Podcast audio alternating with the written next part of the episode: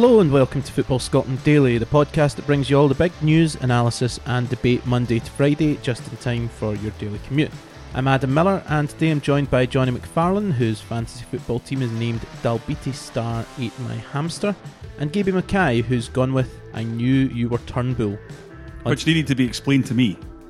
Well, I mean, if you're not up with your Taylor Swift, then I'd say that says more about you than it does Gaby. You're just lucky I didn't go for You Belong With Ben Me, Donald Love Story or McGinnigan. On today's pod we'll be discussing Celtic's comfortable night in Europe and making our predictions for the bottom and top six of this season's Scottish Premiership.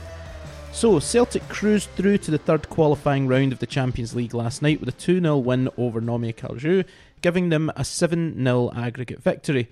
Johnny, you watched the action. With the game essentially over as a contest after the first leg, was there anything worthwhile that you took away from last night's game? Well, I thought Celtic were really impressive in the first half. They were attacking with intent, causing a lot of problems, especially down the left side with Bolingoli, and he was linking up terrifically well with Mikey Johnston. And every time they got the ball in that area, they caused Nõmme Kalju serious problems. In the second half, it was a bit different. The Romanians pushed up on top of... The Estonians pushed up on top of Celtic, suffocated them a little bit in midfield, and the game came quite stretched in the last sort of 20 minutes. Celtic got a terrific second goal on the counter-attack when Marian Shved, who I have to say was highly impressive when he came on, very quick, very skillful, very direct, and what a dig it was for his goal, 25 yards out on the left foot, right in the top corner. Really stunning strike. In terms of debuts, I was quite taken by the lad. He looks like he's going to be a seriously good player. But overall, I think Celtic weren't great in that second half, but did what they need to do. And ultimately, a 7-0 aggregate win, as Neil Lennon said in the aftermath of the game, was an impressive performance. Yeah, and you mentioned Bolingoli-Mbombo there, and you've written a piece about him today. Yeah. What do you make of him? Having watched him a couple of times now, what are your kind of early impressions of him? Utterly fascinated by him. He looks really, really impressive going forward. This is how impressive he looks going forward. He looks like an upgrade on Kieran Tierney. Right, okay. He is pushing incredibly high up the pitch. He is technically good. He's quick. He's powerful. He's very, very impressive indeed. And he linked up really well with Mikey Johnston, as I said. Where I would have reservations, and I would caveat that, is I can already see how Celtic are looking a little bit lopsided. Right. On the left, they attack down that side constantly. Last night, they had Lewis Morgan and Gary Ralston, Anthony Ralston on the right, and Ralston was effectively stuck to defensive duties most of the time, and Morgan was helping him out because they were constantly going down that side trying to find gaps to exploit. It looks to me like Lennon is perhaps trying to create a similar sort of overload down that side to what Brendan Rodgers had when he had Kieran Tierney and Scott Sinclair attacking down that side. Then on the other side, you had Mikael Lustig, who would sort of drop in from the right back to centre-half and make it a sort of 3-5-2 in terms of the way they attacked. Looks like Lennon's going for a similar thing. I do see that being potentially a problem because I think there's a lot of pragmatic managers in Scottish football who will look at that and think, right, well, for example, if you're Tommy Wright, I will stick Michael O'Halloran up front, really, really quick player, and I'll tell him to spend his entire time in that space vacated by Bolingoli-Mbombo, and then I will tell my central defenders and central midfield players just to hit the ball long over the top and have a foot race with the central defenders of Celtic. So I think there could be areas of weakness there that can be exploited for Celtic this season unless they adjust how far forward he is. So Gaby, I mean, we've talked then about how impressive he looks going forward. Do you think there's the potential that he could be a bit of a liability at the back for Celtic? I think so. I saw him in the home game against Sarajevo, and as Johnny says, he was good going forward, but he doesn't seem the most sort of tactically disciplined player. I mean, he's going forward, but he's popping up on the edge of the box, in the D. I mean, I think when I watched him, I think possibly on Football Scotland, I may have been very tired when I wrote this, but I think I wrote that it's like, when you blow up a balloon and you don't tie it and you just let it go and it just goes... around the room just crazy. Like, that's a bit like what it's what like that is a bit what it's like watching Bolingoli-Mbombo playing for Celtic at the moment. Now, to be fair, he's obviously only just come in. He'll not be entirely familiar yet with what Lennon wants from him. He'll have to be getting used to what his new teammates do, but he seems he's a bit chaotic at the moment. I mean, he's great to watch. He's very exciting to watch, but he's not. He doesn't look like the most tactically disciplined player. And yeah, going back the way, he doesn't look like much of a defender. I think he more played sort of wing back for his previous team, and he played wing back for Celtic in the first leg, I think, as an actual left back. As Johnny says, you might see him getting caught in behind a few times because he loves to get forward. The thing is, Adam, the majority of games Celtic play will be entirely suited to this attacking intent that he has. It's when he goes up against Aberdeen at Pittodrie, Rangers at Ibrox, maybe Hibs at Easter Road, that's when it's going to be a little bit more difficult for him. But in the games against Hamilton, but against Kilmarnock, where they're going up against a low block, he is going to be, I think, terrific. I think he'll be Celtic's version of Tavernier. The question is, can he perform when he's going up against more difficult opposition? And I think we'll see that tested against Cluj, and I think that's going to be one of the most fascinating elements of that tie. Well, Celtic are coming up against Cluj, as you said, in the next round. That's the Romanian side, and their former player Ionut Rada has been very dismissive about Celtic and Scottish football, saying everyone seems to be scared of Celtic, but why? They're a team who use their aggression. That's their only weapon. If Cluj want to mix it up and fight with Celtic, they will lose, but they won't. Dan Petrescu, that's the Cluj manager, is too smart for that. Celtic remain a big name, but the Scottish League is weak and has no important teams in it anymore. These days, Celtic are not very good. Yes, they get past a couple of stages in Europe, but that's it. Gaby, do you think Neil Lennon is the type of manager to use comments like that as an extra motivation? And do you think there's ever any sense in a player, a former player, winding up a club like that? Well, I need to find out what the Romanian is for. It's a good laugh, isn't it? But yeah, I think Lennon, obviously, he will have those words pinned on the dressing room wall, I'd imagine, in English, obviously. He'll definitely be using that as motivation. I mean, it's a bizarre thing to say. I mean, we don't know that maybe he's been taken out of context. Maybe there's been something lost in translation. But if it's as it appears on the surface, it's a really bizarre thing to say before you play, you know, a team like Celtic, who I imagine, certainly, I would imagine would have probably a bigger budget than Cluj, so you'd think possibly would have a better squad. I don't know too much about Cluj. We're on that. I've spoken to a Romanian journalist. We'll be finding out all we need to know about Cluj in the coming days.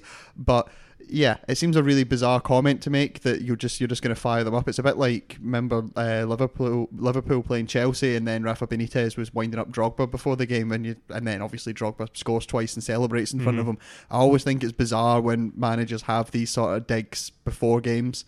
Or, I know he's not the manager, he's a club legend or whatever, but to have these digs before games can only motivate the other team, I think. So I think the more pressing question is, are people still putting things up on the dressing room wall, or is it now a screenshot in the group chat?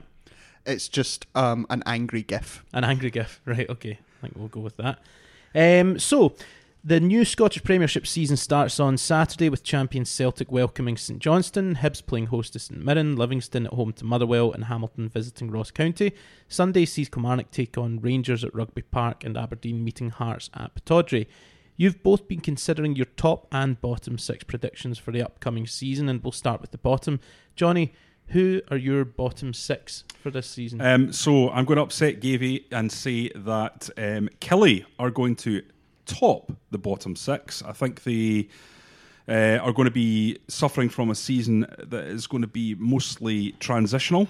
Getting a new manager who's wanting to change the style of play, I think, will cause them some difficulties, but I'd still think they have enough to, in terms of the quality in the squad, to be one of the better teams in the league. So, but I think 7th place position will be decent for them.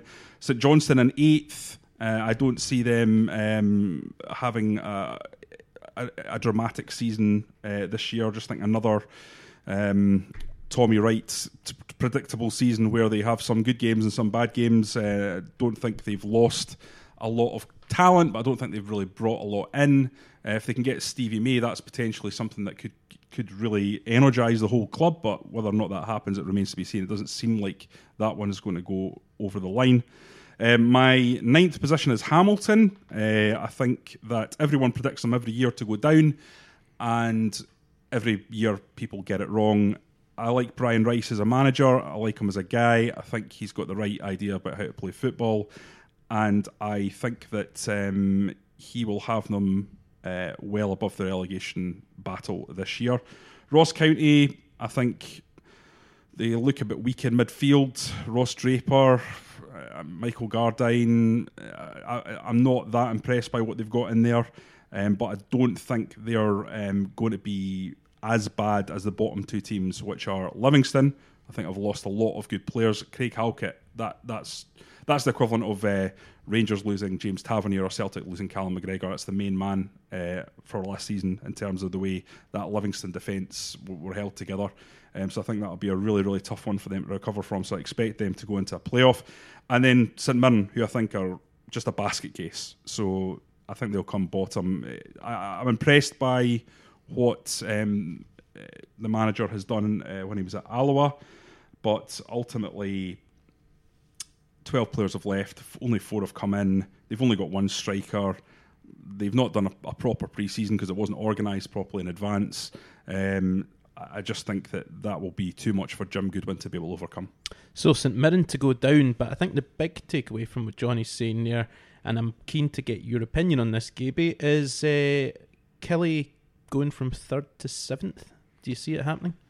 Well, we'll get on to my predictions in a minute. I don't think it's an outrageous shout. I mean, Kelly probably have about the 7th or 8th biggest budget in the league, so it wouldn't be outrageous for Kelly to finish 7th, sort of top of the bottom 6. I don't think anybody would consider that a disastrous season. It would obviously be a bit of a come down after last season. I think it's difficult to make predictions at this stage. That obviously we're doing it for a bit of fun, but I don't think it's an outrageous shout. Okay, and let's hear your top 6, your bottom 6 even. Okay, bottom 6 and 7th place. I've got Hearts. Now I can hear Jambos are turning off already. I know. Well, I just think Hearts. They seem to be ever since about January last season, they seem to be perpetually teetering on the edge of a Craig Levein related meltdown.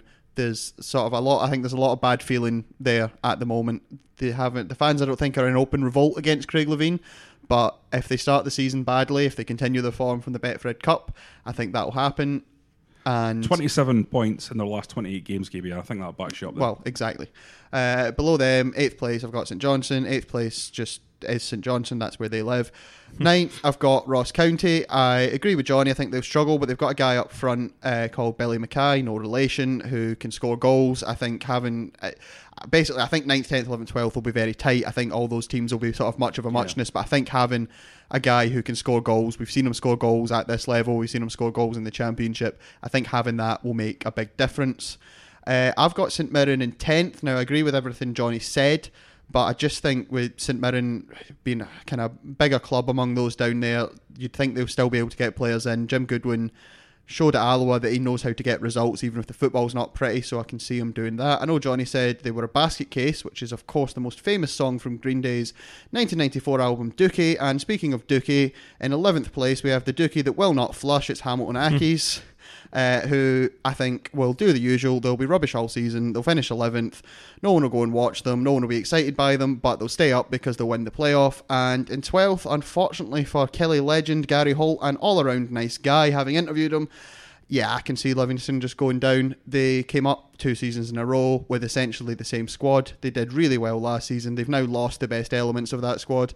They've signed a few players who we don't know too much about, which could go either way. Maybe they're brilliant signings, but we don't really know. So they've essentially got what is a League One squad with a couple of new signings, having lost the best players in that team. I think they'll really struggle this season. Yeah, Marvin Bartley is their big signing, and he's a decent player, strong defensive midfield player who'll show a bit of dig, but he's not a guy who on his own is going to drag a club away from the relegation. Yeah, exactly. Mire. Yeah, he's not that kind of X factor. He's not the he's not the Billy McKay kind of thing that can make a difference, I think, between finishing there. I think that bottom 4 will be tight. I could see any of those sort of 4 being in the 2 relegation places, but I worry for Livingston this season.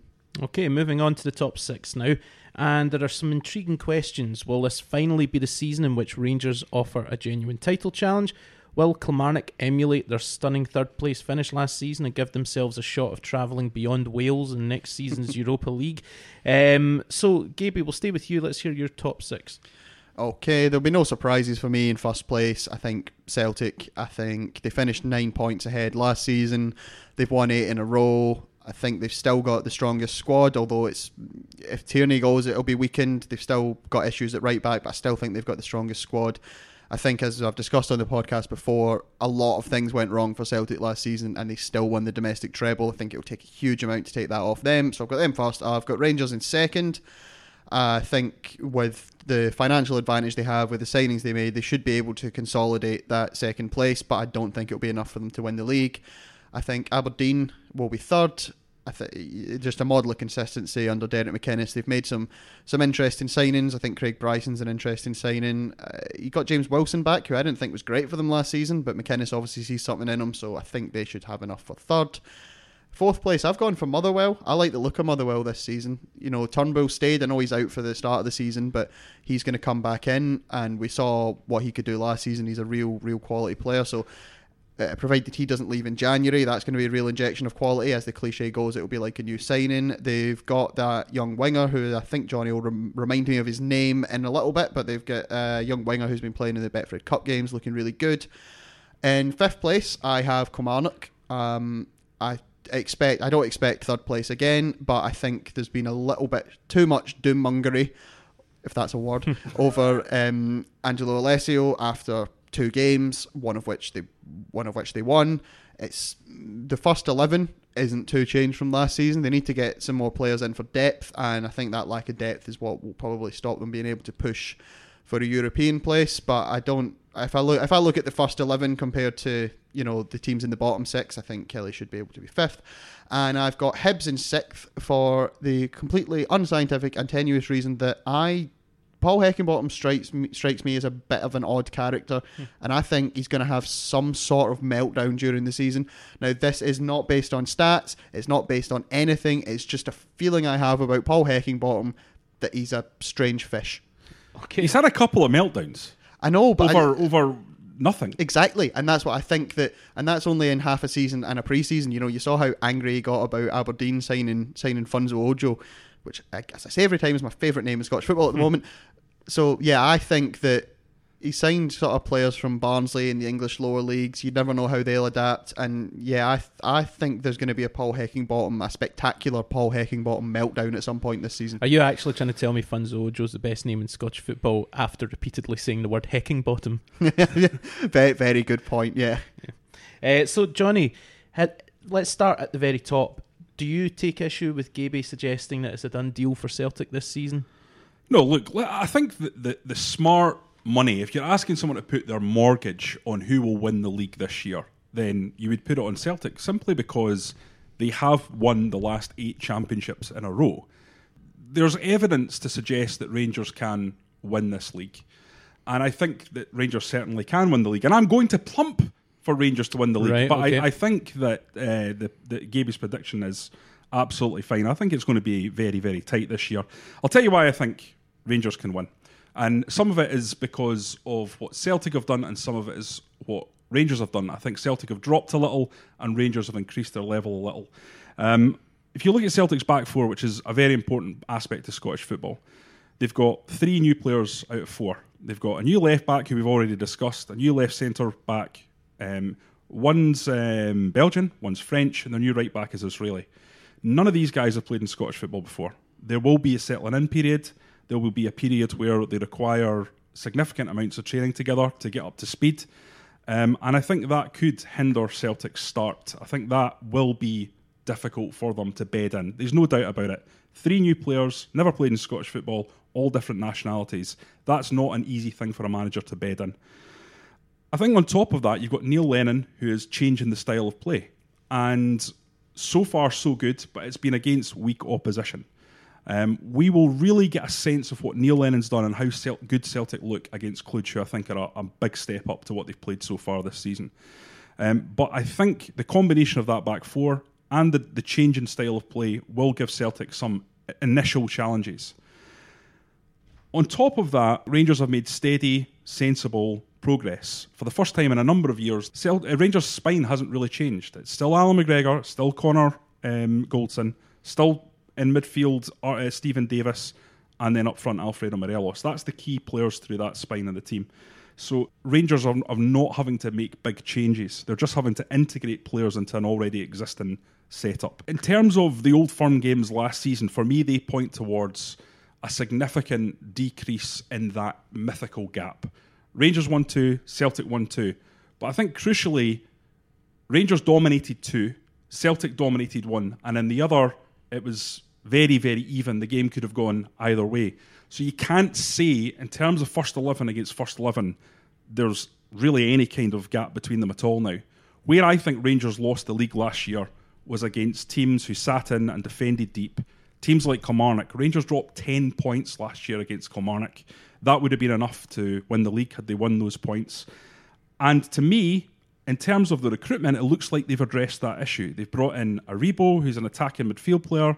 They brought in a number of players going forward, from Greg Stewart, who's established in the league, Jordan Jones, who I have my reservations about, but is an established performer in the Premiership. You've got Jake Hastie's an exciting young player, Shea Ojo, and potentially Ryan Kent can come into that as well if Rangers can get that deal over the line. So I think Rangers will vastly improve in terms of that middle to front performance, and I think that could be enough to get them over the line. Gabe, Johnny touched on the 10 points that Rangers lost to Kilmarnock last season.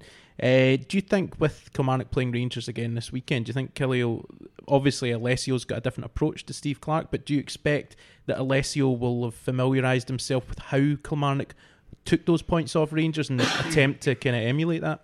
Yeah, I'd imagine he will. I'd imagine you'll see Kelly play quite similar to the way they played under Clark.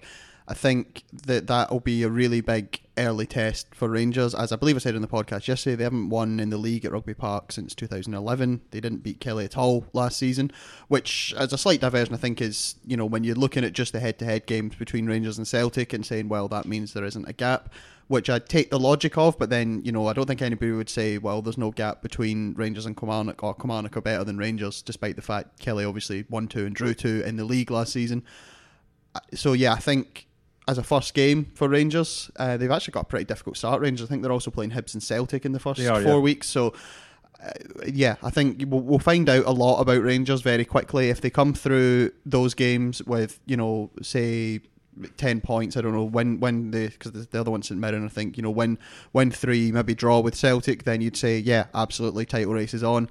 If they drop points to Kilmarnock, if they drop points to Hibs and then lose to Celtic, then I think immediately the pressure's on Gerrard. Immediately there's a gap opening up, you'd imagine. So I think, you know, obviously we're predicting across the course of a 38-game season, and it'll be too early to decide anything after 4 or 5 games. But I think in terms of the title race, in terms of where Rangers are, I think we'll find out a lot in the first few weeks of the season. OK, Johnny, let's hear the rest of your top 6. Aberdeen will come third. I think me and Gaby agree on that. I've been quite impressed by the additions they've made. Ojo is a good player by everything that I've seen on Scout and other sort of data programmes. Craig Bryson, I think we know from his time at Kilmarnock and Clyde, an excellent player. I know he's getting on a little bit now, but he'll add something that Aberdeen don't have in that midfield, which is that real box-to-box attacking instinct. Now, you take those two players and you add to them two that are already there, and Lewis Ferguson and Dean Campbell, that is a potent-looking midfield. And we already know they've got a very solid, robust defence. The thing for Aberdeen is just simply, can they keep Sam Cosgrove firing to the same extent as they did last year, and can they get Curtis Main, the guy that they've brought in as a sort of understudy, I would imagine, to fire at a level that will allow them to win those games when Cosgrove's injured or Cosgrove's suspended. I know they've already brought in James. They've also brought in James Wilson, who had a sort of indifferent spell but has got talent. If Aberdeen can get their strikers firing, they're going to be a good side, and I think a threat in the cups. So I fancy them for third. I think Hearts will come fourth.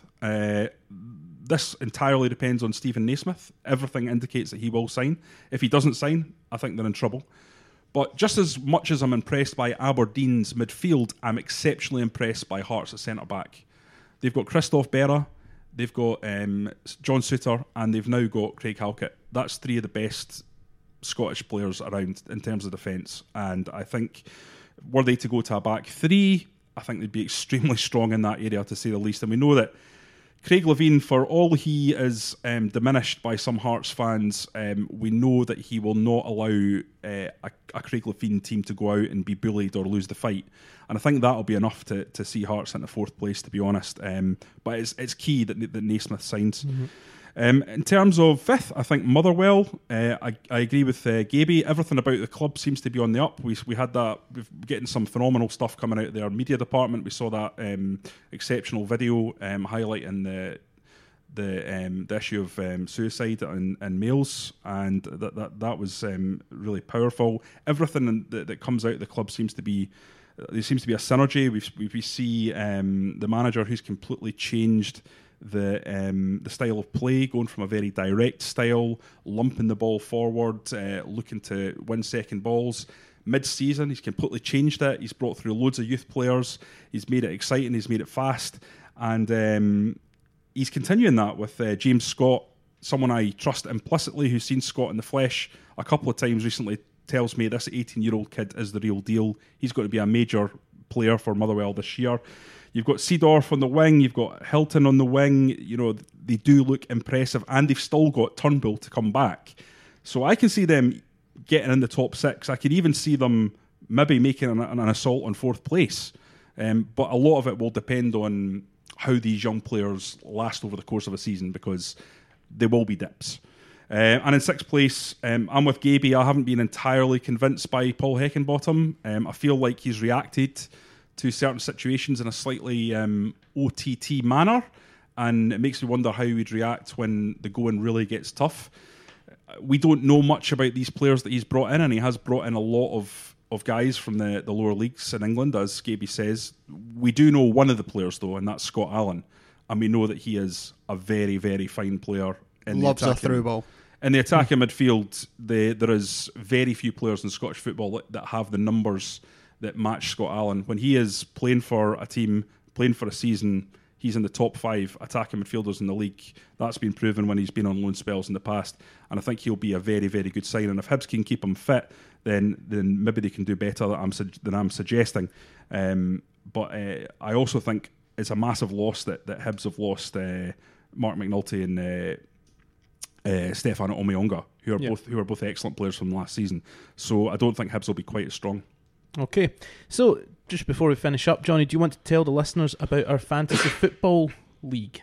Yes, so it's called the Football Scotland Top Flight League. It's just a bit of fun. We will all be on there, and it's on.